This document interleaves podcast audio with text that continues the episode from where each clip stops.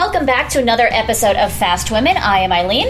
And I am Nicole. And this week we are in Chicago recording in yet another hotel room. Uh-huh. I feel like this is what we do now. Okay, can I just say I hate the hotels that have the elevators that one elevator goes to the 20th floor and the different bank goes from like 20 to 36 because I feel like I'm playing musical chairs trying to get places. I do feel like, so this hotel has lobby in the center and then it has a bank of elevators. They've got a north and a south tower. It's kind of like being in Las Vegas, but smaller. And less cigarette-y. And also just, like, not gambling and on the scale of Vegas. But, like, the McCormick Place Hyatt, though, to be fair, is one of the better hotels for a convention center hotel. No, this is actually... The hotel itself is lovely. The elevators... I feel like I'm never in the right elevator. I always get in the wrong one. I'm going to the... Level 4 is on that elevator. Level 8 is on that... I'm always lost. Yeah. It's a disaster. Mm-hmm. But lovely hotel nonetheless. Very clean. They accommodated my feather-free room request with zero questions. And they had it ready when I got here, which, as you know, you've waited for me. Big deal. You've waited for me in hotel rooms. And they were like, no. And then they tried to pronounce my last name and got it remotely correct. So I felt like that was also a step in the right direction. Gold star, Hyatt. Good job. Okay. So we are here talking about the Chicago Auto Show today. Uh-huh. We're going to talk a little bit. I spent the first half of my week in Palm Springs with Ford doing all sorts of off-roading in the dunes in Johnson Valley with the King of the Hammers, so we'll talk about that. And then, Nicole, you got a really interesting phone call from Electrify America. I did. And so that kind of talks a little bit about our road trip and some of the things that they told us. So when we come back right after this, I'm trying to break it up, but it just sounds weird. We're going to kick off with some talk about Electrify America and electric charging situations, which, as you heard from our previous episodes, we didn't have the best experience. And it was not just Electrify America. Yes. It was ChargePoint. It was... I'm like, is that the name? I'm so tired. Is that the name? Is it? It was all the electric charging. It was the experience of charging an electric vehicle on a road trip. Yes. All right. So we'll be right back with that.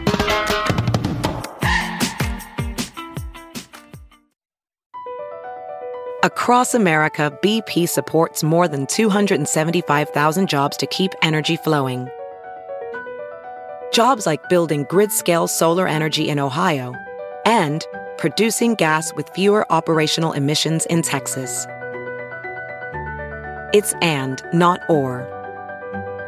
See what doing both means for energy nationwide at bp.com/investing in America. Welding instructor Alex DeClaire knows firsthand how VR training platforms like ForgeFX can help meet the demand for skilled workers. Anywhere you go look, there's going to be a shortage of welders. VR training can help welding students learn the skills they need to begin and advance in their career. The beauty of virtual reality is it simulates that exact muscle memory that they need. Explore more stories like Alex's at meta.com/metaverseimpact.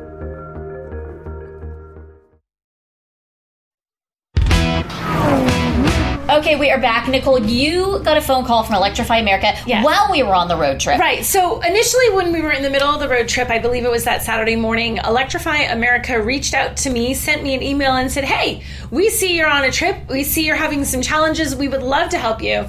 Gave me the phone number to call, gave me an email. It was a Saturday morning. I don't want to pester some poor guy on a Saturday morning. We all have busy weeks. I said, no, we're under control. We got this. But I'm good. And thank you for reaching out to see what's going on. And they said, I really want to talk to you.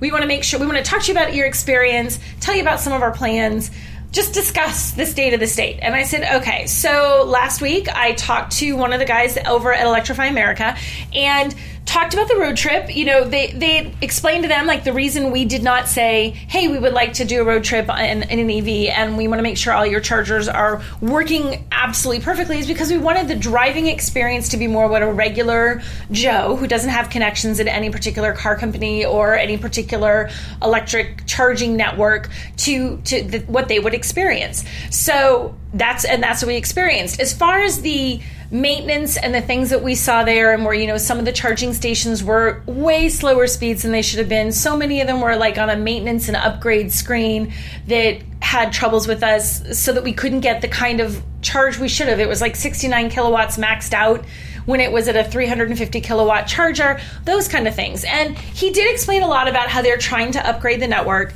and, you know, it is something they're doing. We even talked about, you know, upgrading every single charger at the exact same instant at one charging location is sort of challenging. Maybe if you upgraded one and then the next one and the next, you know, so that you space it out a little bit for your customers. He even talked a lot about the charging locations. So you know how we had some locations that were less than desirable for sitting out in the middle of the night? We sat in places I was afraid that we were never going to return from. Correct. Yeah. And he talked about it, and there were two limitations that he discussed. First of all, that they were trying to roll this out very quickly, and that they are a new company. It's not like they've been around for like 50 years, right? They are backed by Volkswagen Group. They are backed. I feel exactly. Like but what he was saying was, and the two of the challenges they face is, one of them is just where they're allowed to put them, where there's, you know, right. where someone is willing to let them put a bank of EV chargers. Right. So there's land lease deals. Right. And so like if you go pull up to, like we did, a Days Inn, they have negotiated a price with the owner of that location for the install, the maintenance, all that is entitled. It goes into right. having the chargers there. So that's how that works. So when you pull up, like, in front of your local Studio Movie Grill and they've got chargers, the Electrify America company or EVgo has negotiated that right. with the owner of that property. It's not just like Electrify America goes in and installs just chargers. Right. That's how it works behind the scenes. Money does exchange hands. Right. Things like that happen. Things so there's more that goes into it. And also you have to look at infrastructure. Well, and that was the other piece that he brought up. He said they are very limited by where they have enough power coming to a location to even be able to put in an EV charger. So they might like to say put one in right there off of that exit ramp in that particular lot at that gas station on that highway. But there's not enough, there isn't the power they need going to that location to be able to do it. So instead they have to pick that really weird hotel that's another 5 miles down the road because that's where they have it. So a lot of the location, like he sort of said, we'd love to have it all in the optimum location that always has everything and all the services you want, but we're sometimes limited by where that we're allowed to, where we can make the deals to put them in, also just the electric goods. So it comes back to the infrastructure that is not quite ready to support this, even when a company like Electrify America is like, okay, we'll put some in. Nope, you can't. And I think it comes down to, as well, like you look at the infrastructure, we all have different power companies. Like there's no national power company in the United States, for better or worse or whatever, but there just isn't. And so, you know, you've got to negotiate with all these individual companies in mm-hmm. addition to everything. And they have to make an investment too. They have right. to upgrade their lines going into the location. It's a massive undertaking. And so while we might be talking about in Biden's America, there's going to be chargers everywhere. There's going to be all this. Yes, that stuff is coming, but it's not as simple as just installing chargers. Yeah. And that's one of the things that I think doesn't get talked about enough is, you know, negotiating for those land lease deals. That can take a long time. You know, the power company has to upgrade their part of the grid right. so you can install that. You know, there's they have to install concrete. They've got to put in asphalt. Right. Like there's all these other things to it. And so we're talking about doing that, and we're not talking about doing it for, you know, one giant eagle location, grocery store, for those people who don't know, from the Pittsburgh area, one giant eagle location. You're talking about doing tens and hundreds of thousands of chargers. That is a massive undertaking. It is. And political opinions aside, add the layer of federal government oversight to all that. Right. And then you've also got state regulations with environmental protection and things like that. We all know how long it takes, like, if you live in California, to build a shed behind your house. Like, just imagine all the other stuff that goes yeah. into it. So while this problem on its face is like, oh, just install more chargers, there's so much more to it. And that's right. why it costs so much yes. to install a charger. Like we talked about, if you install a fast charger at a business, it can be as much as $250,000 for one. So when you see a bank of four of these things, That's like $1 million investment. $1 million just to get those units there. And one of the other things he talked about was those units, there's different generations of them. Mm-hmm. So some of the units are older generations, and they're trying to not only install the new generation units at new locations, but go backwards and take their oldest units and upgrade them, which is kind of a little bit of what we were experiencing with the upgrades. We saw that, which is great, but also caused the frustration we had where there were just so many along our route that it really slowed us down on our ability to charge. But he talked about trying to do that, trying to make the physical structures, you know, make them a more robust system, and also about the amount of vandalism they have. So they're installing cameras in all those locations, which is two things, because now your camera is there to make sure that nobody is just, mm-hmm. like, destroying a charger because they're a jerk. But also, you have a camera at that location now. So you're not quite as alone as you think, because in theory, I still feel like Electrify America is not good at... I mean, like, it's great if they find my murderer, but I don't want to be murdered. But I feel like the murderer... Okay, you're a murderer now, Eileen. Okay. Are you going to pick the charging station that is in a spot where you know there's no camera, no nothing? Or are you going to pick the charger where you know there's a camera that could catch you on that doing it, so you get caught after the fact? I understand a lot of anti-crime is just the appearance of deterrent. Correct. I'm married to a police officer. I do understand that. So it's the appearance. It's the appearance. Right. So you could still be murdered horribly, but the chances of you being murdered horribly when there is some kind of camera there is less. So I feel like it gives you a tiny, if you could see the tiny little gap between my fingers, a tiny little bit of security. A charging station that has cameras, not only does it keep it from being vandalized, which keeps them from having to upgrade and keeps the expense of everything down because you're not replacing equipment needlessly just because someone decided to ruin it, but also it does create a little bit more of a sense of, okay, you're not completely out here in the middle of nowhere. If you do something here, you could get caught doing that thing you're doing. So I have three things with that. One, I appreciate the fact that you said horribly murdered, as if there's a better way to be murdered. Right, not the peaceful murder. Peaceful, angelic murder. Uh-huh. Two, does that mean Electrify America will be watching prostitution and drug busts like you and I were? Well, not bust. There was no bust. It was just drug exchange. Possibly. Yes. Possibly. So they get entertainment there. And I don't remember what the third one is. But it was going to be good, damn it. But no, I do think that, cameras are a good step. Oh, that's what I was going to ask. Did you discuss the situation with how... You did this lovely video. You said you were going to, but you didn't. Of you and I trying to wrangle and Electrify America. I'm going to say hose, but it wasn't hose. Like the power cord. They talked about how the charging stations themselves, they are even how physically, just how they're set up, the angle that they're at. Like they're going to. One of the things he mentioned is they're going to do more that are pull through, so people that have yes, I know. Bravo. I wanted to cheer. He said, and especially for people like towing a trailer or something, you have to pull in and back up. If you're in an F-150. How are you doing that? You're going to be able to pull straight through. But you're going to do what the Lightning owner did. Just pull up to the side and say, F it. I'm going to pull to the side. This guy was like, I can drive over that curb. Blah, blah, blah, yeah. Right? So he said they're doing more of that. So they are trying to improve the design to make it, not, that they are more robust, that we have better software, that we have better units, that the charging is more consistent, that we're able to get in it physically, just drive your car in and out of them more easily, improve the location. So they're doing all that. And one of the big things he talked about too is they just did a partnership with Travel America. Mm-hmm. And they're going to be putting chargers in at Travel America locations, which again, now you're at a location that is probably right off a highway, probably has a bathroom, probably has some really scary hot dogs on the roller thing that you could get if you were feeling like you wanted to gamble a little bit, but it has all the same kind of stuff that you would have if you went to gas up your car, so you can throw trash out of your car, whatever. So having them at locations like that's a pretty huge partnership. Yeah, I like that a lot. And I think it's, and we talked about the Love's travel stops also having them. Yeah. Those sorts of things. Because we experience this. We're sitting there for an hour, twiddling our thumbs. Nothing. And there's certain times, I thought, when we were in that parking lot, the drug parking lot in Texas, I did feel like if we had the overhead, the interior light on in the car, that would have made us more prone to an incident. Yeah. Because we would have alerted somebody we were there, more so than if we didn't. So, what do you do for recreation when things are closed? You're just sitting there. And I feel like the convenience store, convenience stores and gas stations traditionally make all their money in the store. Mm-hmm. They're just charging the bare minimum for gas. So to drive people to the convenience store where you've got to wander around for 10 minutes. I mean, we wandered around that one in New Mexico for 10 minutes and we didn't come out with a serape, but we certainly shopped them. We did definitely shop. We got some really gross food. I did make my daughter try it. Sidebar. Was she not happy? She was like, ooh, Eileen. She was not happy. It's all part of my scheme. It was some kind of tamarind something thing. And it was gross looking. It was like a gel bar thing. I made her try it and she's like, no, I'm like, you'll try it. It was suddenly she was 3 again, and she's like, fine, I don't like it, Mom. So. She's like, why has Eileen? So they have a and they were also one of the in terms of the stations. So in addition to having a partnership with TA, they also are making sort of these flagship locations where there's going to be a valet situation where you can have your car.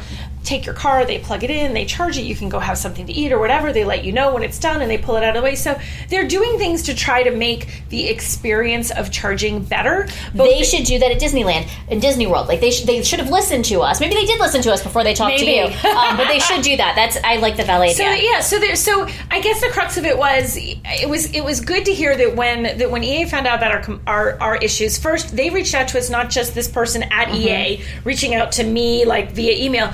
But there are people, when I was commenting about things on Twitter, I was getting responses back, hey, we saw that it was charging station X at this location. We've gone to X. We have fixed this. It works again. Yeah. When we had problems and we had to call the 800 number, the guy was fantastic when we called the 800 number. Yes, he was. So they are, I give them a huge amount of credit for being responsive and listening to people and trying to make the experience better. So, yes, I still think it's a really hard challenge to make road trips in an EV, especially depending on where you're driving. But I also think that the situation is going to get better, slowly but surely, because talking to them and hearing what they have planned, they're aware of the shortcomings of this. They're not like, well, I don't know what you're talking about. Our system's fine. Like, no.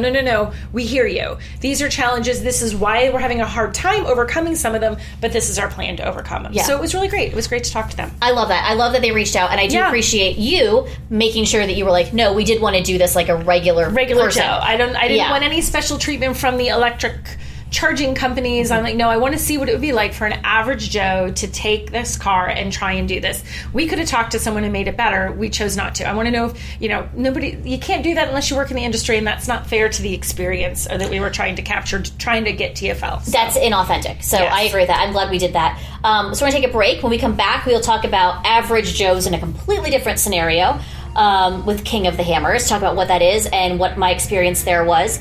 And, we'll be right back.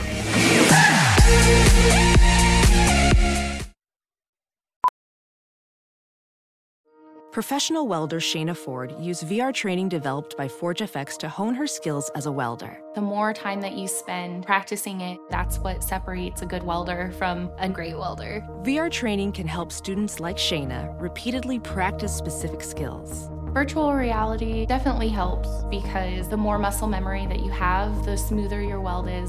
Explore more stories like Shayna's at meta.com/metaverseimpact.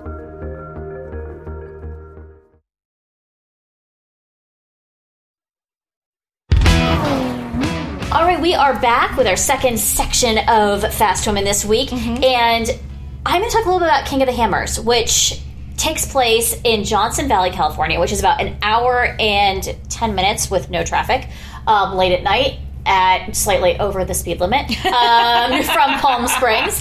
It is pretty much not the middle of nowhere, but pretty darn close to the middle of nowhere.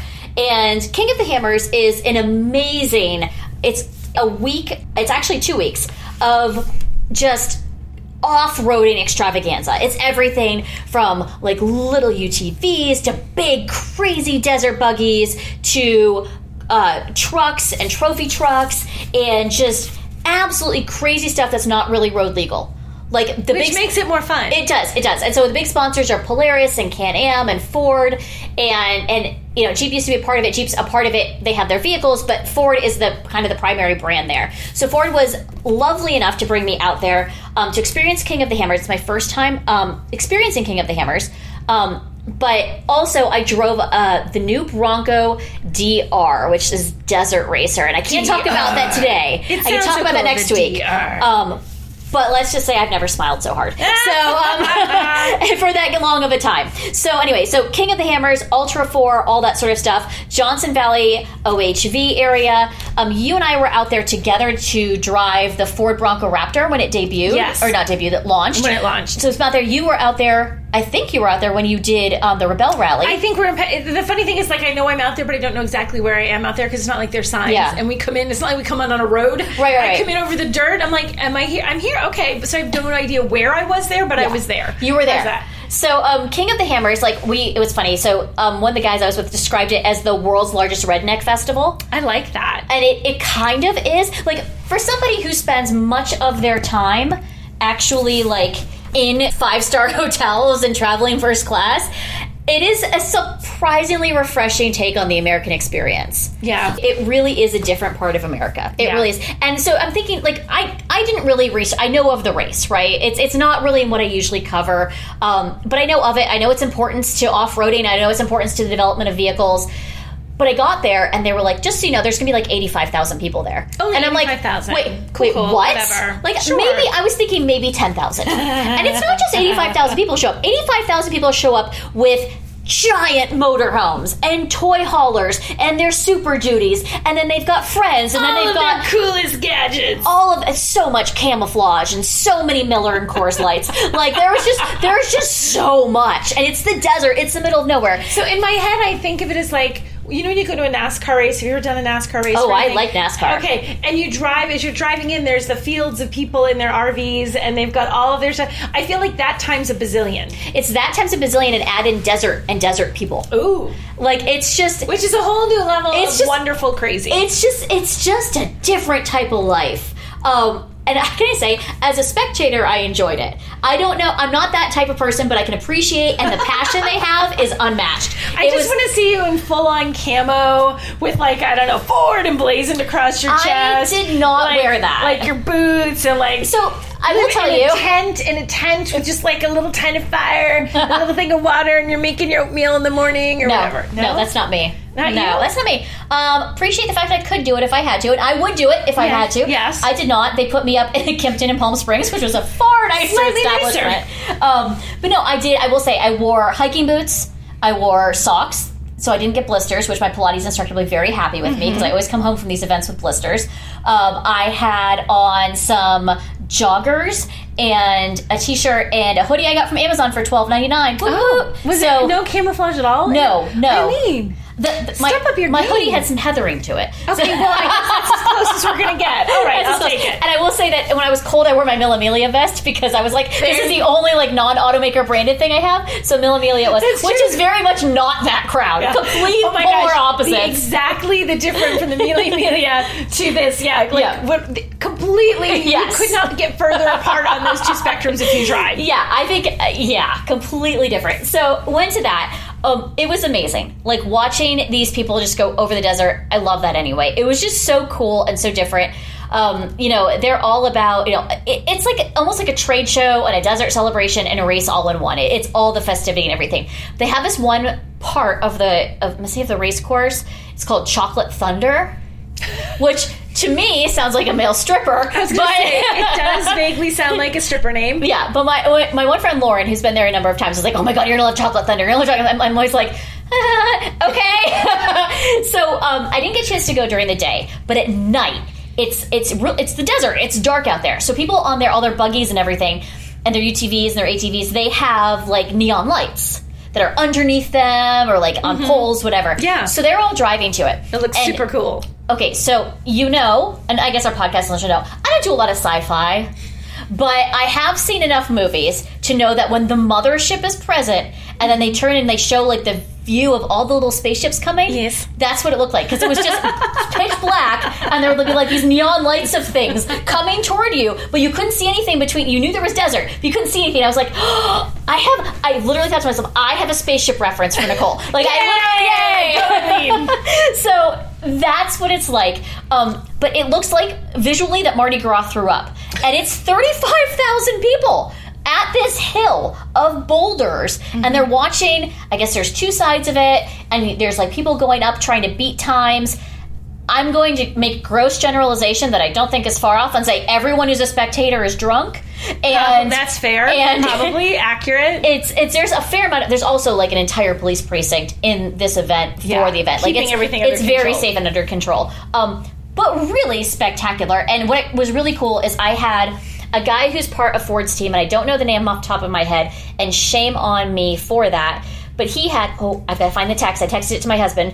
It was, he had a Ford F100, I think it was 1967. Oh, nice.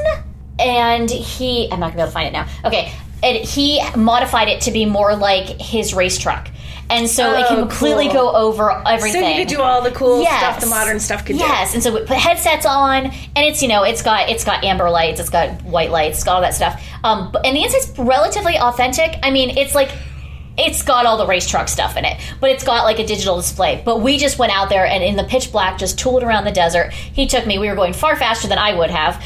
But it was a blast. Like, that was amazing and so much fun. And he's from that area, so he knew that desert trails. Yeah. And so he just like took me up one side. He's like, you can see all the spectators from here. Because he knows where he's taking you. Yeah. That's really cool. And it was really fun and really high speed. So that was amazing. But I will say I did learn, and I have a handout on this. because it was very important. When I signed my waiver, yes, I agreed to respect the desert tortoise. Oh. It is a federally protected species. And they handed me. I'm showing you now. Oh, she does have... Oh, it's an entire one-pager about the desert tortoise they gave everyone. Oh, wait. Criminal penalties... You can get up to a $50,000 fine or a year in prison or both, and civil penalties of $25,000 per violation. They are not effing around with the desert tortoise. No. It's, during periods of inactivity, they reduce their metabolism and water loss and consume little food. So it's basically just like a bear, but a turtle. If that makes sense. Because bears and turtles are often confused for each other, Eileen. So I can see. I know what's happening. It just says that in late winter and early spring, they emerge from overwintering burrows and remain active through fall. Now, if I was a tortoise, and I don't often get asked this, but if I was a tortoise, yes. Mm-hmm. I feel like with the amount of people and engines I can hear, I would run away. I would tortoises don't. Yeah, tortoises don't run. I would slowly crawl away. Yeah. I think I would know enough. You know what? I'm just going to stay burrowed for another 2 weeks. I'm going to give it a little extra time. The world seems a little bit harsh and scary. Yeah. I'll stay here in the dirt. Thanks. Yeah. It also says that they, in addition to the attendees at King of the Hammers being predators to them, coyotes, domestic and feral dogs. So, Sokka. Your dog, your 1.5 pound dog, is a terrorist. Tells me the desert tortoise is more likely to kill my dog than the other way around. But. Yeah, ravens but only occasionally, golden eagles. Sounds very majestic. Golden eagles. Could you imagine? Can you imagine an eagle wrangling a tortoise? Swooping down and grabbing a tortoise and hauling off with a tortoise. These can't be major tortoises. Hold on, I should Google it. I was going to say, I feel like these are smaller tortoises than I have in my head. Is the tortoise the size of a coaster, or is he the size of a platter? How big is he? I mean, he looks big. They live 50 to 80 years. Okay, wait. Let's see here. La-di-da-di-da. I feel like 30, okay, it's 10 to 14 inches. That's not tiny. So he's pretty big. And they're up to 15 pounds. Okay, that's that. You know, as a fun fact, the seat that goes in the back row, the third row of the Honda Pilot that is removable and can stow in the Pilot weighs 30 pounds. So it's two desert tortoises. It's two full-sized. That seat is two desert. The Honda Pilot seat is two desert tortoises. Put that in your press kit, Honda. We love nature. I will say this is fascinating. The front limbs have sharp claw-like scales and are flat for digging. So, paddles, I guess. To hide from King of the Hammers. But its back legs are skinny and very long. So it kind of looks like it's right here. It says back legs are skinny and longer. No, I want to see the picture. You can't see. You just see. Oh, he just looks like a tortoise when you look. He just looks like. I just picture him as having little chicken legs that hang out the back. Little teeny tiny little legs. Poor little tortoise. Okay. So anyway, that was King of the Hammers. It was amazing. I was there for a full day. I did the Bronco Sport Drive, the Sport Heritage. Yes. Which, if you're not familiar, is... based on the 1966 Bronco. So Bronco Sport is not the regular Bronco. It's the little kind of, I'm going to call it, it's an SUV, but it's kind of like crossover-y. Crossover-y. It's kind of cool. It's got a white roof. It has a white grille, white wheels, and then it comes in a couple different colors. It's got some interior nods to the heritage of Ford and Ford Bronco. The white grille is, quite frankly, ugly. I hate it. I absolutely hate it. It looks so stupid. It looks worse. I'm showing Nicole a picture online. It's worse in person. I know that the white girl really is a throwback thing that they do on a lot of stuff, and I'm just not. All I can think of is living. Especially with a Bronco, as soon as you go off-road, you're destroying your white grille because it's going to ping it. But I even think of, all the sand on the road. They literally sand our roads with small pebbles. Oh, yeah, you're going to get those little... You're going to get all those little chips you sometimes get in the front of your hood. You're going to get them all in your pretty white grille, and it's not going to be pretty nor white.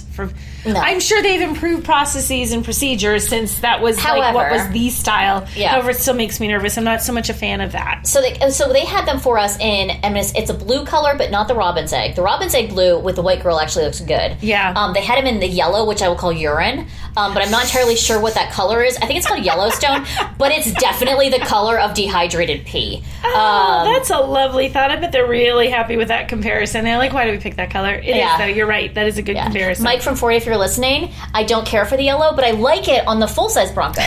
I do like it on that. I feel like these colors translate better to a bigger vehicle. I know bright and different colors are usually for littler vehicles. Colors do different. But I do like they have the two-door Bronco Heritage with the red with the white wheels. That's what Titus Welliver, the actor, ordered. When I interviewed him a couple months ago, he sexy? And I were not him. The car. Would you like to talk about Nicole? Were they both sexy? Are our spouses listening to this? You've already talked about Chocolate Thunder. So it's. That one I like. Like, I like that. I think it's called Rapid Red, maybe, or Rapid Race. I don't know. They have terrible paint names. Some of these paint names, you're just like, just call it red. As a side note, did you see they've debuted at the auto show today, the new Mustang? Have you seen the Mustang? I have. We're going to talk about it in the next segment. The black, I keep calling it the wrong thing. I keep calling it Black Magic, and now I can... I need to start referring. There's a particular Ford rep that we will now call Black Magic as his code name when we have discussions about him in public. Now people at Ford can try and guess who we just call Black Magic. Yeah. That's better than I'm not going to say that on the air. Anyway, Bronco Sport, and I do think so. We met up with Melissa, who is part of the Bronco Sport team that has won Rebel, mm-hmm. and then a Rebel event. She's an original Rebel, so she's been there since 7 years. She's done it in a row. Wow, yeah. And last couple, she's done it in the Bronco Sport, and I thought so. She kind of it took us around Johnson Valley. We did a couple hours of driving. Went up to the dunes and really spent a lot of time in the dunes driving.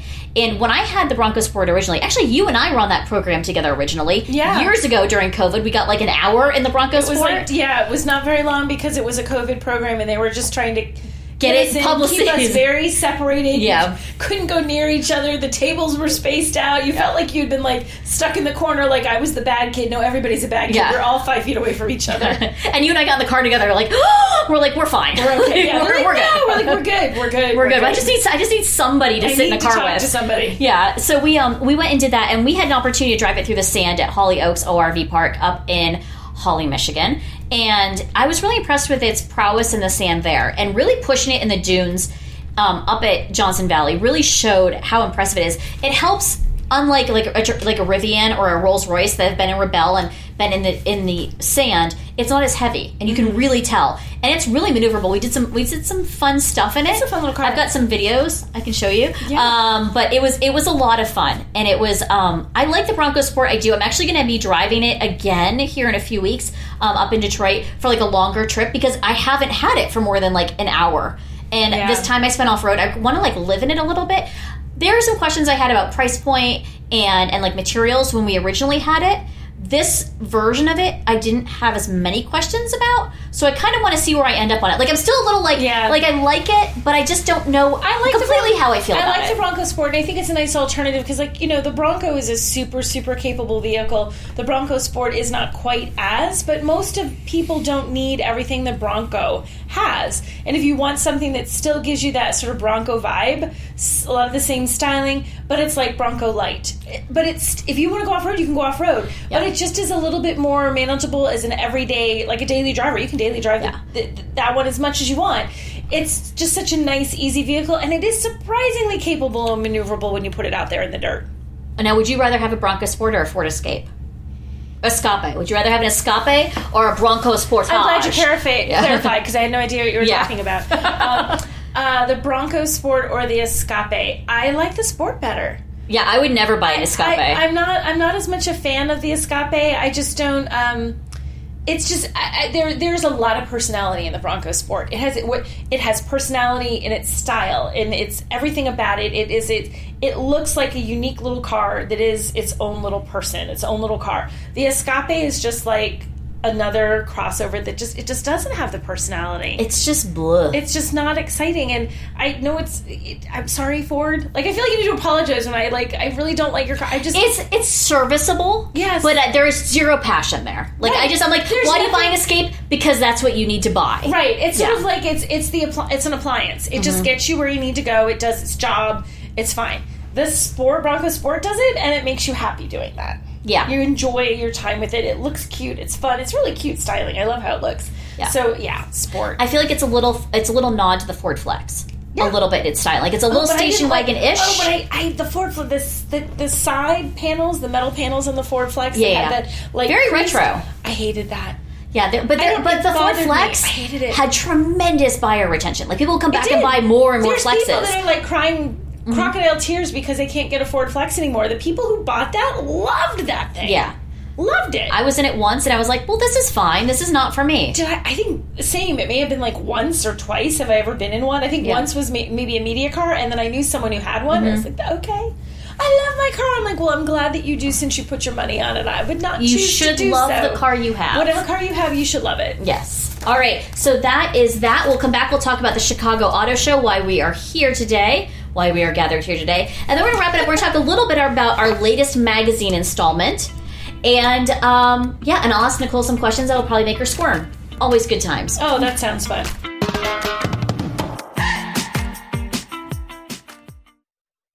As you write your life story, you're far from finished. Are you looking to close the book on your job? Maybe turn a page in your career? Be continued at the Georgetown University School of Continuing Studies. Our professional master's degrees and certificates are designed to meet you where you are and take you where you want to go. At Georgetown SCS, the learning never stops, and neither do you. Write your next chapter. Be continued at scs.georgetown.edu/podcast.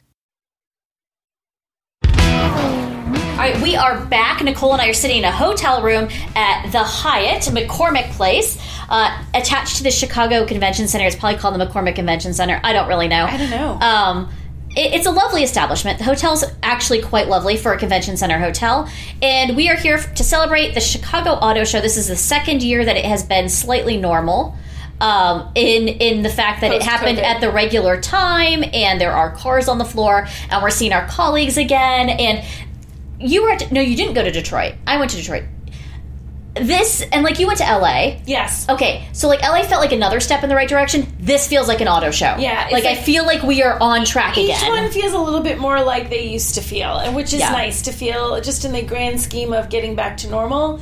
It feels very normal. And there's a lot of journalists here. Mm-hmm. Like this is always a well-attended show. It's one of our favorites of the year because it's kind of casual. Like it's still business. But it's business casual. It's not a show. Some of them are a lot more frenetic where you feel like you're just running everywhere. The Chicago Auto Show doesn't have that same kind of frenzy, although there is still a lot here. And in terms of a consumer's perspective, it's a fantastic show to attend. It is. It's very consumer-centric. Yeah, but it is a great show. And there's, like, all the automakers are here, the ones that still do shows, because some of them are even BMW's here. And BMW does not do... They won't even be in New York. Like, they don't do auto shows, but they're here in Chicago. Yeah, so it tells you how important this auto show is to the automakers in terms of the consumer presence that comes out to this one. So it's a cool auto show. If you happen to live in Chicago, catch it sometime. It is. Cool. It's what's one's worth traveling in for. It's a good day. Yes. And we also have, so in the U.S., there are four major auto shows. There's Chicago, New York, L.A., and Detroit. Mm-hmm. So just to kind of give you an idea, this is one of the big four. Yes. The big three show up at the big four, and generally speaking. So that's kind of just where we are. So we are here. There's been some vehicle debuts we're going to chat about.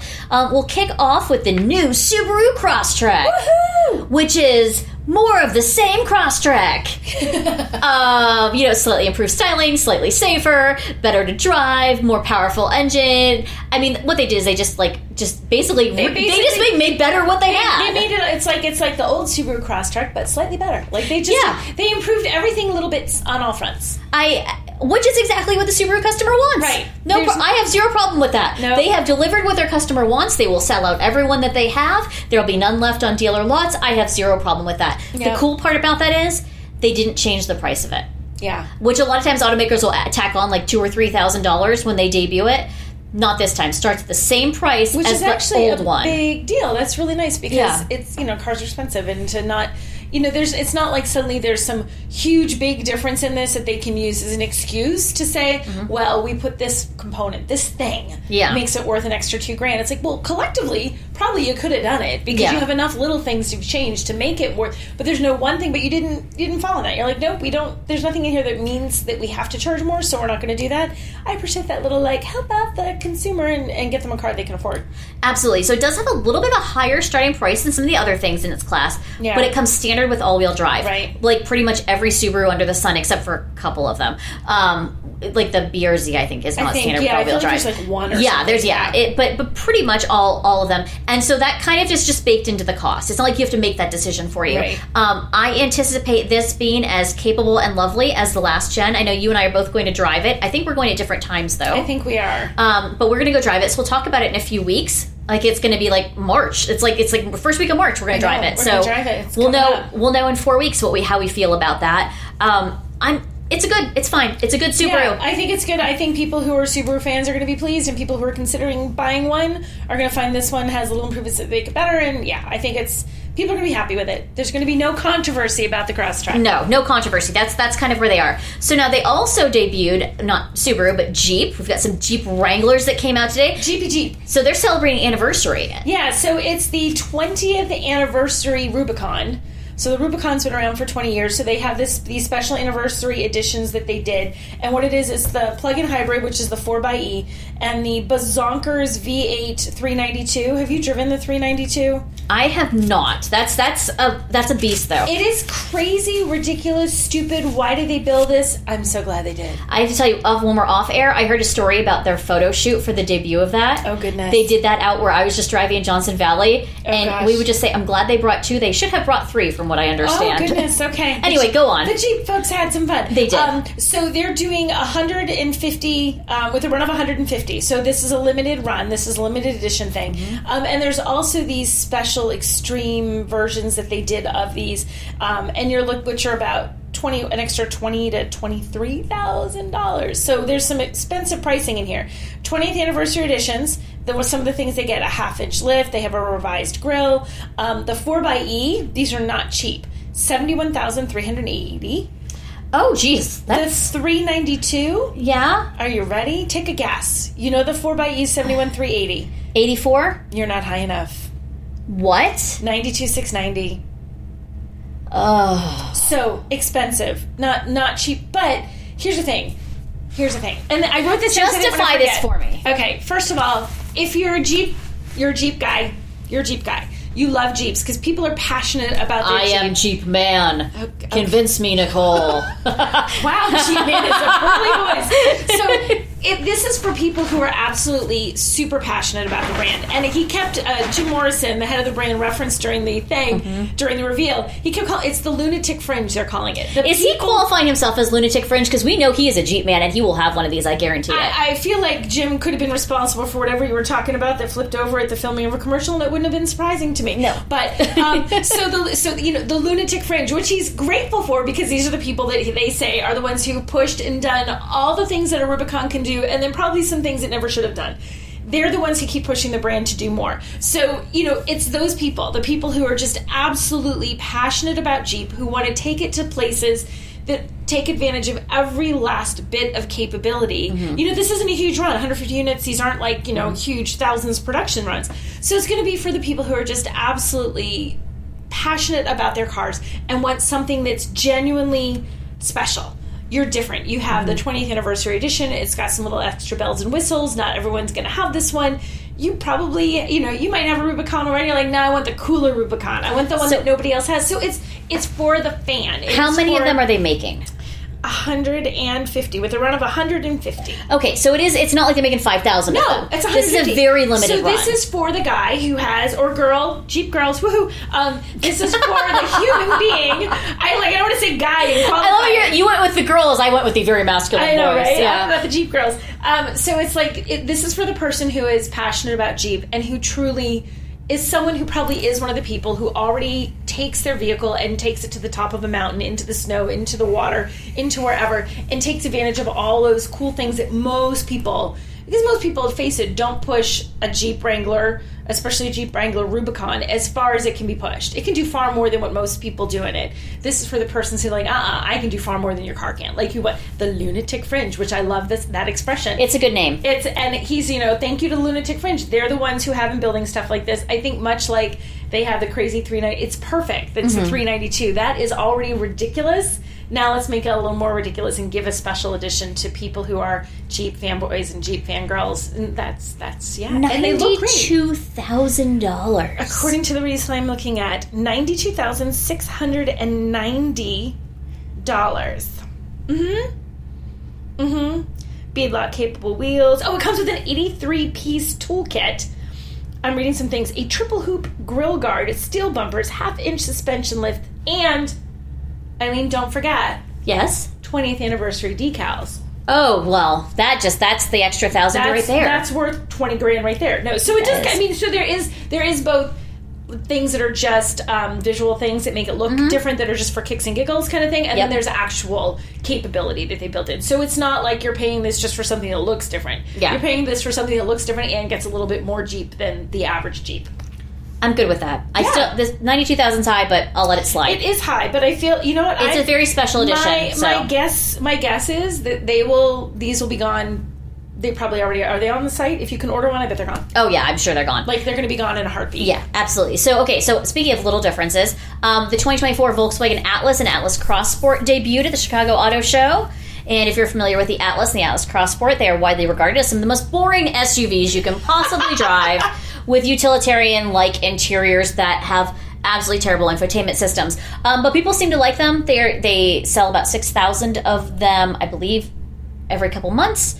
It's not terrible. It's just, I don't know why you would choose it. Like, unless you really want a Volkswagen. Right, it's unremarkable. That's kind of how I feel about the Escape. I'm like, if you really want that, you can have that. Like, go buy it, but it's like, okay. That's fine. So they've made the grille look like a smile, which is not a terrible choice. I think it looks less menacing than before. It's not bad. Like, it looks okay, right? I'll give it that. It looks fine. It looks fine. It's the worst insult, isn't it? But here it's not like fine. It's just acceptable. There's nothing. It's a little Ford-like, honestly. It's a little Expedition-like. Little bit. But, just a skosh. Yeah. And then we've got the back end is just fine. So that's the big deal. It's got a new standard 12-inch display in the front. Okay. Like, okay, whatever. That's a good thing. And it's got a new powertrain. So it's more powerful, turbocharged 4-cylinder as opposed to the regular 4-cylinder or the V6 they had. So it's improved fuel economy. Nice. That'll give it a little more oomph. Yeah, but it's turbo lag, and we don't know how Volkswagen's going to do with that. I'm trying to help it. It's giving it a little more oomph. So I feel like it's fine. That's where I'm like, okay, if you were going to... I don't think it's going to make anyone look at the Atlas and go, ooh, I should get an Atlas. It will make them go, I should consider that. And then you go drive other things, you're like, no, these are better. That's the problem. Isn't that the problem with all these? Like, when you have so many... When a segment, like, takes off like wildfire, and SUVs did, and you've got crossovers, the small ones, you've got full-size SUVs, when there's so many options. Like, as sedans have gone the way of the dodo, and you have a million SUVs to pick from... The ones that are good, and the ones that aren't really fall to the bottom. And they don't have to be bad. It's just that when there's so many out there, there's a lot that are quite good. Well, and that's the whole thing. Like, so we've got the Atlas competes, the Atlas and Atlas Cross Sport. So the Cross Sport just kind of has like a, they call it a coupe rear end. It is not. It is just slanted down like a fastback. It's still a 4-door, technically a 5-door. There's some serious eye rolling. I have major problems with that. But anyway, so it competes with the Toyota Highlander. The Honda Pilot, Mazda CX-90 is brand new. It competes with these giants and really good cars. Yeah, and Ford Explorer. Yeah. So it's there. It's an option. That's what I have to say about this. Volkswagen Atlas. It's an option. It's an option. That's like that old. It was a movie years ago, and the guy was working in marketing, and he refers to the Volvo, and it's like boxy but nice. That was his whole advertising campaign. Boxy but nice. I like that. But that's kind of like Volvo, the Volkswagen thing. It's fine. It's an option. And we're both fired from the marketing department. You know, that's how I feel. That is 100% how I feel about this. So let's talk about something slightly more exciting. The Toyota Grand Highlander. And I ask you, Nicole, is it grand enough? Is it grand enough? I'm going to say yes. Because people want that. People who have been wanting a little bit more from the Highlander, a little bit more room, a little bit car, they're going to find it with this. That will be grand enough for the people who are Highlander fans, but we're like, I need more than that. So it will work for the people that will be looking at the Highlander. The Highlander's already a solid vehicle, the not grand one. I was talking when there's a grand, it's like, what do you call the other one? I'm the Grand Highlander. What are you? I'm just the like so-so Highlander. Like, but I feel like it's something that most people are going to be happy with, and I think, you know, it. Toyota has a reputation for building very reliable vehicles, so from the reliability point of view and the safety point of view, it's a compelling vehicle, and I think it's going to be some competition for some of the other guys. Yeah. So Grand Highlander is a bigger. It competes with the Kia Telluride and the Hyundai Palisade. It's that same size. Mm-hmm. It's got a lot of entertainment options, especially in the third row. I think it's good. I think it's right where it needs to be. You and I are going to drive it here in a few months. I can tell you more about that off air because I know where we're going to go drive it. I'm very excited. So it's interesting. I'm really excited to see how it matches up, because honestly, Telluride is so good and Palisade is so good. Yeah. So, but I don't think that Toyota's going to botch this. And I think they're going to do a good job. And so with that, now the question I have is it going to be good enough in the higher trim levels? Because that's where they fall. That's where they fall. So where Toyota tends to fall short is their base trims are good and they're very competitive. And, you know, you compare them to whatever it is and whatever, whether it's the Stan or crossover, whatever, it matches up with a comparable vehicle from other automakers. So you're looking at things beyond like trim components. Once you get to higher trim levels, like Kia and Hyundai, good gravy, their cars are gorgeous in the higher trim levels. They push like a luxury-ish territory with some of their trim choices and their design choices. They're beautiful and they're very attractive and they look and feel great. Toyota doesn't generally quite pull that off as well. Although is it the Capstone? Yes. The Capstone.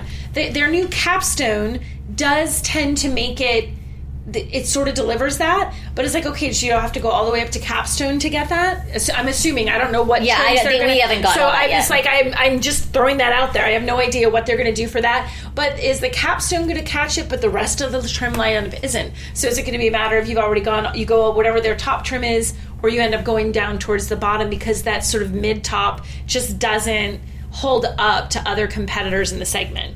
And I wonder about that.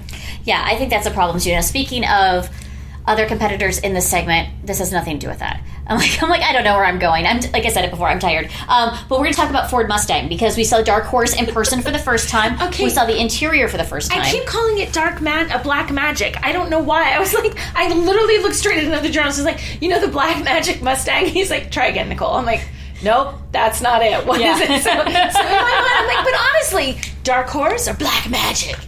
Oh, I like Dark Horse. I like the Mustang connotation where it's like a horse and everything. That's too easy. I know. I'm really excited about it. Quite honestly, I think it's time for the Mustang to have some youth and some vigor and some excitement to it.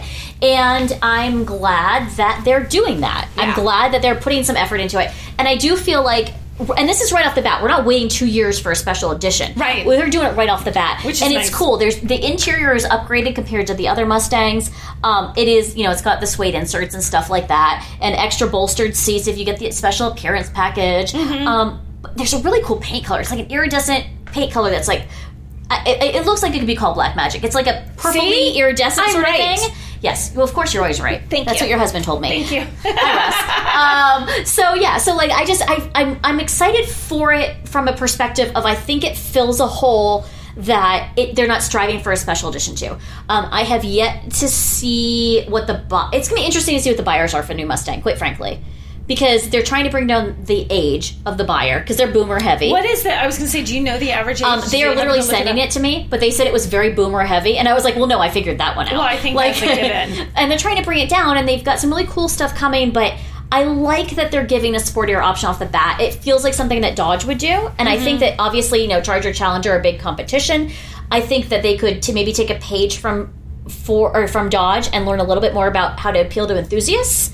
But I feel like this Dark Horse is like this is an olive branch in that direction. It is, yeah, because truly the Dodge brand does a phenomenal job of appealing to that enthusiast, that performance enthusiast on a bunch of different levels, even with its upcoming EV. Like, God, when you look at that thing, ooh, is it a sexy beast? And I think it really still holds a lot of it keeps the people that are just like, I love my muscle car happy. And I feel like Ford could try to, like, it's the original, it's the pony car, you know, it should be able to do that. And there is some serious enthusiasm, but it skews too high. It skews to that older boomer level, and that's not great for the brand. They need to bring it down and capture the enthusiasm of younger drivers, younger buyers, to keep that Mustang rolling and to keep it going. And I think something like the Dark Horse. Dark Horse. Dang it, I literally was saying it. Dark Horse, it will do that. I think it really will help do that, and I think that will have a lot of appeal for a younger market. I like its wheels, too. It's got some carbon wheels, some carbon accident wheels are really cool. Oh, it's really sexy. It's just really different, different. It looks really good, and they have one on, the one that they have on display, they have it in this, like, it's got all these cool lights behind it in the booth, and it's like you're watching it, and it's like a little light show. It's really cool. So it's really pretty, and like the way it looks really good. I will say, I think that is the best looking so far of the Mustangs that I have seen. I'm not a huge fan of the traditional Mustang, but I do think that Dark Horse takes it the step further. It really looks good. That splitter and I think that worked. Like, that's what works for it. It needed a lower jaw. And it's gotten the lower jaw where it needs to be. And it's so aggressive in the best way. Like, it is. It's like, get out of my way. And you know what I really hope for? I hope that nobody puts yellow inserts on the sides. Oh, please, baby Jesus, don't do that. Because those are shipping. Those are not for it to wear around. And they will actually will destroy your car, FYI. Don't do that. Like, Charger, Challenger people. No, I hope that people are not stupid enough to do that to this car. And if you're worried about scratching it, well, suck it up, Buttercup. Scratch it and then get it fixed or deal with the scratch. It looks better for that than it does to have the stupid yellow thingies on the side. Absolutely. I agree with you. All right, so we're going to take a break. We'll come back. We're going to talk a little bit about our new feature in Newsweek magazine, which is all about Valentine's Day romance. Ooh. I know, because Nicole and I know a lot about romance, because we're often home to spend time with our loved ones. So we will talk about that, and I'm going to ask Nicole I'm going to say probing, because we're talking about Valentine's Day. Oh, probing God. Questions, but they won't be like that. They'll be much more subtle. We'll be right back. Okay.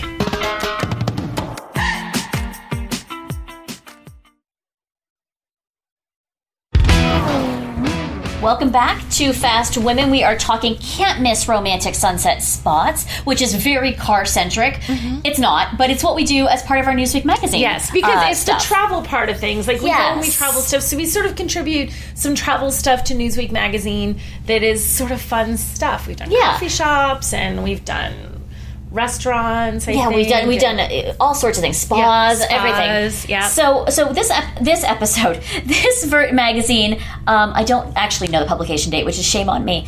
But you'll find in the culture section, can't miss romantic spots, and it is this gorgeous layout of this picture of Paris, with the Eiffel Tower and the Seine River and boats on the river, and it is just like I saw the photography sent over the layout. I was like, this is so gorgeous. Pretty. Like, because the Eiffel Tower is pretty. It's one of our spots that you can't miss. So actually, it's funny. So you haven't seen these because you send me some, and then I go through and edit them, and I work with the team over at the magazine. So we've got first one is one that I think I picked. It's for I can't pronounce it. It's a national park in Maui. Wait, I'm going to try because every time I do this, somebody who knows what they're saying corrects it. Haleakala. Sorry, Hawaii. I don't know. Somebody Hawaiian can tell me how to say that. Yeah. I don't know. I've never been there, although it's on Maui, so it's on my list because I have not been to Maui, and I like Hawaii a lot. It's over 10,000 feet. And so you can sit, like, above the clouds and watch the sunset, which is a really cool, like, phenomenon. Like, we don't get that a lot. Right. So I picked that. I also picked Presque Isle State Park, which is by where I grew up. Nice. And it is one of those spots. It is so low-key. It is like, come as you are and bring a picnic, and you can just watch sunsets. And sometimes that's part of the thing. Like, some of these, like, finding things like this for travel, it's not always the most grand. Like, the Eiffel Tower is super grand, amazing. Everybody goes there. But probably not to Presque Isle State Park in Erie, Pennsylvania, but still yet a beautiful place. You can kind of find places like this if you open your eyes and look anywhere you are. Absolutely. So, let's see. We had Amalfi, Italy. Mm-hmm. There's a new resort there. That's one of the first resorts on the Amalfi Coast in the last 15 years. And the pictures they sent me were just stunning. And I was like, okay, well, not only do I have to go, but I also would like to indulge in a sunset there. And then one of our friends, Jeff from Kia, who you've heard us mention a number of times, avid listener, first-time caller, avid listener, hey, Jeff.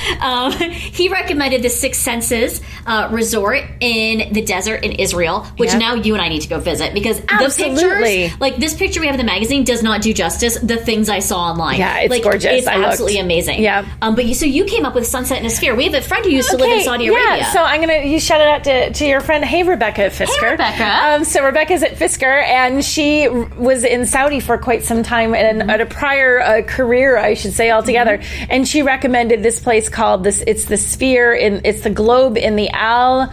I'm going to mess it up, guys. Al Fasalia Tower? I don't know. I just have to apologize for my inability to speak anything correctly except for English. But it's this amazing sphere that you can see, and it has this huge view and just really nice romantic place. Like, incredible place, incredible experience. The view is just stunning.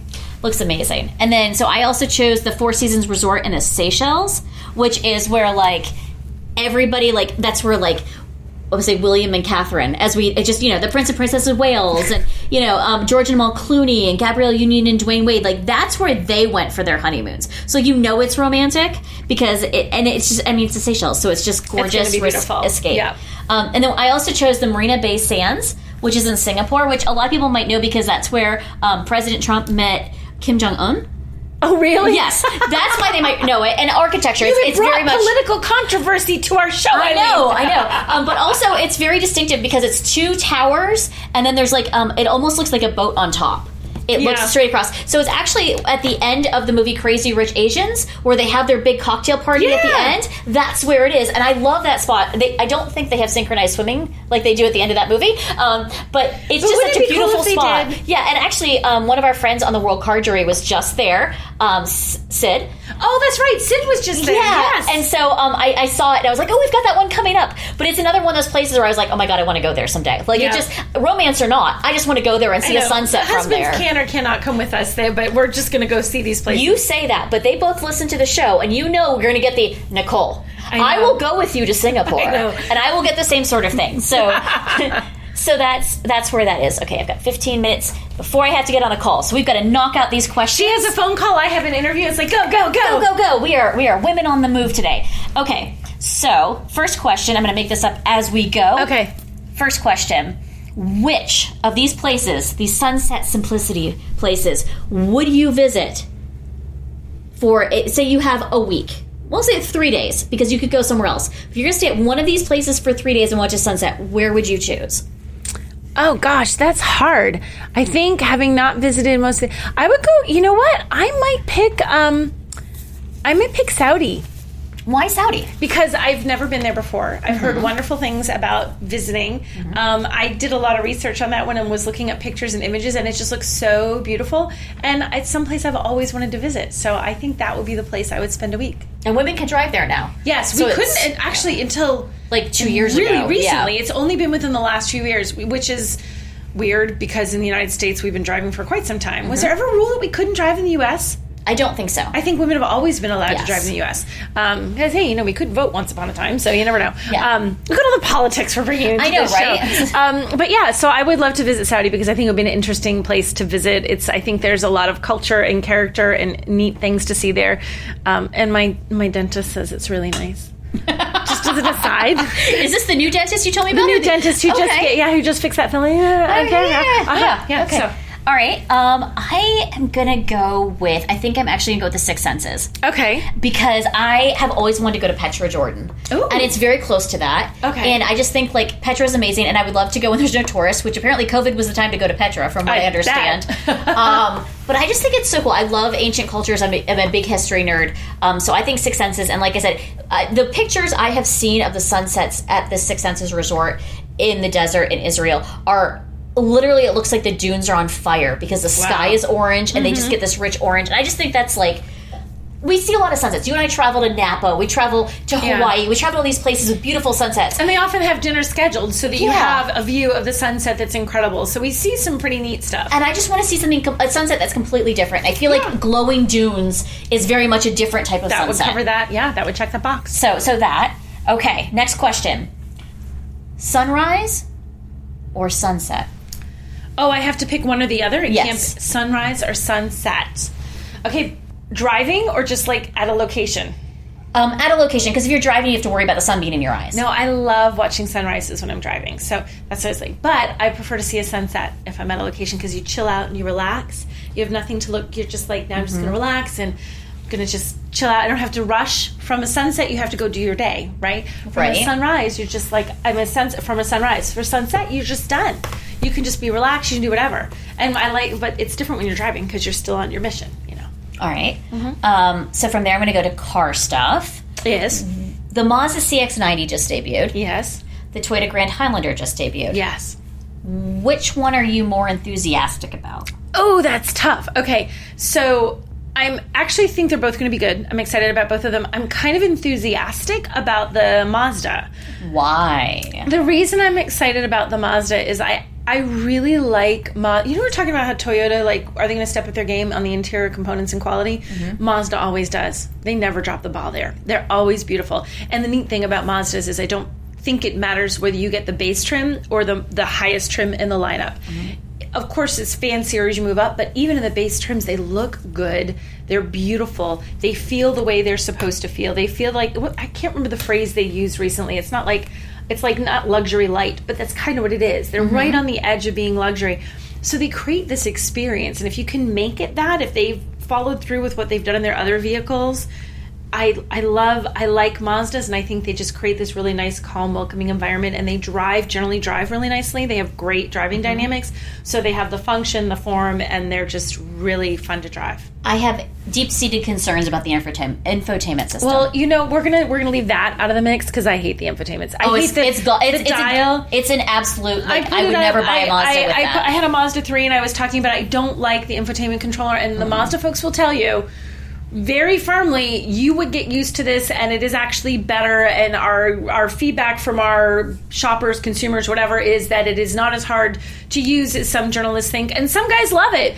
I do not like it. I don't like that it's a spinny dial instead of a touch. I want just a touch screen that I can reach and I can push the buttons. This spinny dial, I just feel like it's a Wheel of Fortune thing, and I've gone way too far. And the screen is sunken a little bit. Like, I don't care. I have so many problems with it. I know. But I there's problem. That's the Achilles heel to me of a Mazda, is that infotainment. I'm not keen on, but everything else about their vehicles I really genuinely love. Okay, I'll give you that. Okay. I'm more excited about the Grand Highlander. You are? But, okay. I think they're going to kill it. Like, I'm a big fan of the Versa, new Versa. I love the Versa. That's a good car. And it's a cheap car, but it's a great vehicle. I think the Grand Highlander's in a really good spot because people are already buying their Toyotas anyway, and the Toyota, I bet, was losing customers to Kia and Hyundai. Oh, 100%. And so I like cars that size. I think it makes a lot of sense for a lot of families, and I think it's a really smart addition to their lineup. So I am pro Grand Highlander. Not that I'm not pro CX-90, but I'm more pro Grand Highlander I'm also pro Grand Highlander. I'm not anti Grand Highlander. I just am a little bit more excited, more interested to see what Mazda does. Are you going to go drive CX-90?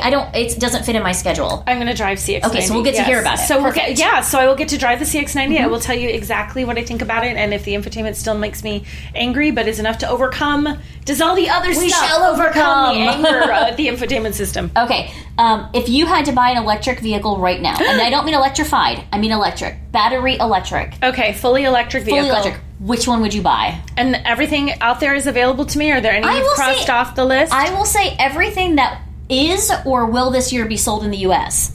Because there's a couple things that you know I've driven that are coming in a few months. In the U.S. Yeah. Oh, okay. Oh, that's hard. Okay, I really liked, and we had a, I don't know that I can't give drive impressions on some things, can I? No, but you can say whether or not you liked it, I believe, because you're not talking about specifically about it. I can say that I think the Ioniq 6 holds a lot of promise. I agree with that. The Ioniq 6 does hold a lot of promise. Its range is fantastic. We know that's public. We can talk about the range. We can talk about the design. The design is not exactly like Ioniq 5, but it's a little bit different. It takes some of the characteristics of the Ioniq 5 and sort of moves them forward, which I think is a neat way that they've done it. And I really like the design of the Ioniq 5. I love all those little pixel squares. Yep. I think it's neat how it carried through. It wasn't just in one spot. They carried it through in little design elements everywhere. There are some neat design elements in the Ioniq 6. I feel like it's really definitely cool. You can tell stuff. They took another like 18 months on it. What was it that the fin on the back for the you can see through it. Yes, you can see the stuff inside. It looks so cool. Like these, it's just. It's really well designed, so I have a lot of hope for that one. I think that could be the one that I would buy. It's not, I can't buy it yet, but I'm going to say I think that would be the one that I would buy. Okay, fair enough. There we go. I'm trying to think of what I would buy. What would you buy? I might buy the Volvo's, what is it, the CX-40? XC40? No, CX-40. The C40. The Volvo with a 40 in it. The Volvo C40 Recharge. I didn't think of what it was. I drove that in Belgium. I really like that. It doesn't charge as fast. Like, there's obviously issues with it, but I really like it. And also, the infotainment system's not great. Yeah. But I accept all that, and I think I love the interior so much. I like the way it looks on the outside. I think I would buy that if I was going to buy one. Yeah? I don't know. I like the Ioniq 6, and I actually liked my second choice would also be which isn't quite here but is almost here. I really like the Fisker Ocean.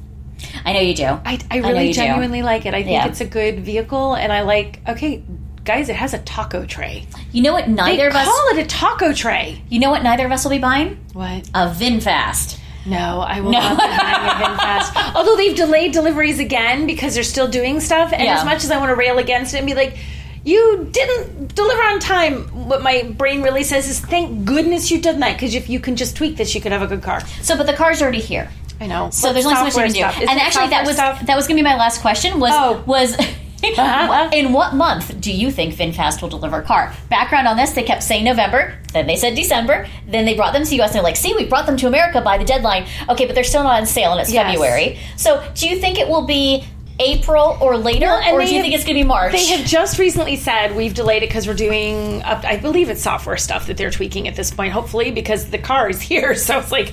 And they've just readjusted pricing. Yes. Because they're like, it's too high. Well, we've told you that for a year. So it's currently, it is February 9th as we're recording this. So I'm going to go with, not before April.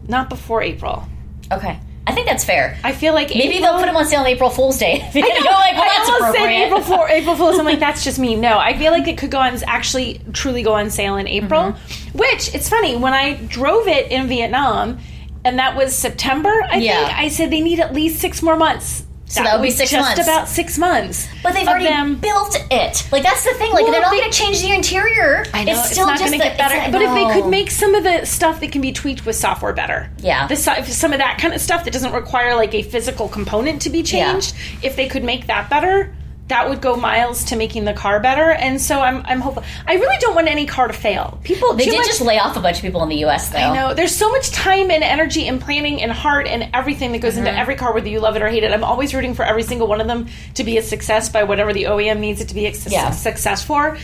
So I'm hoping they do okay. I'm hoping. Come on, VinFast. Pull your act together.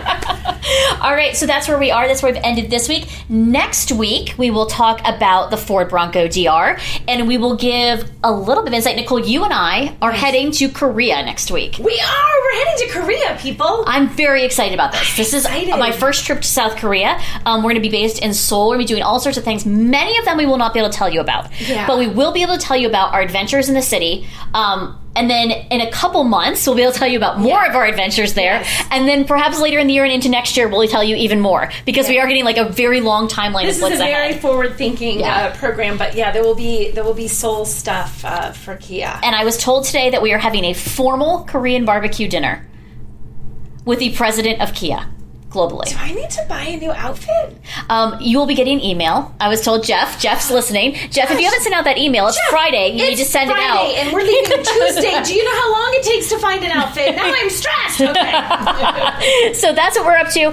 And then I go to France after that. So we will get some episodes in on the road. Mm-hmm. Many more hotel room recordings ahead of us. Yes. Hopefully it'll be slightly more awake than we are today. And thanks for listening. We'll talk to you next time. Bye.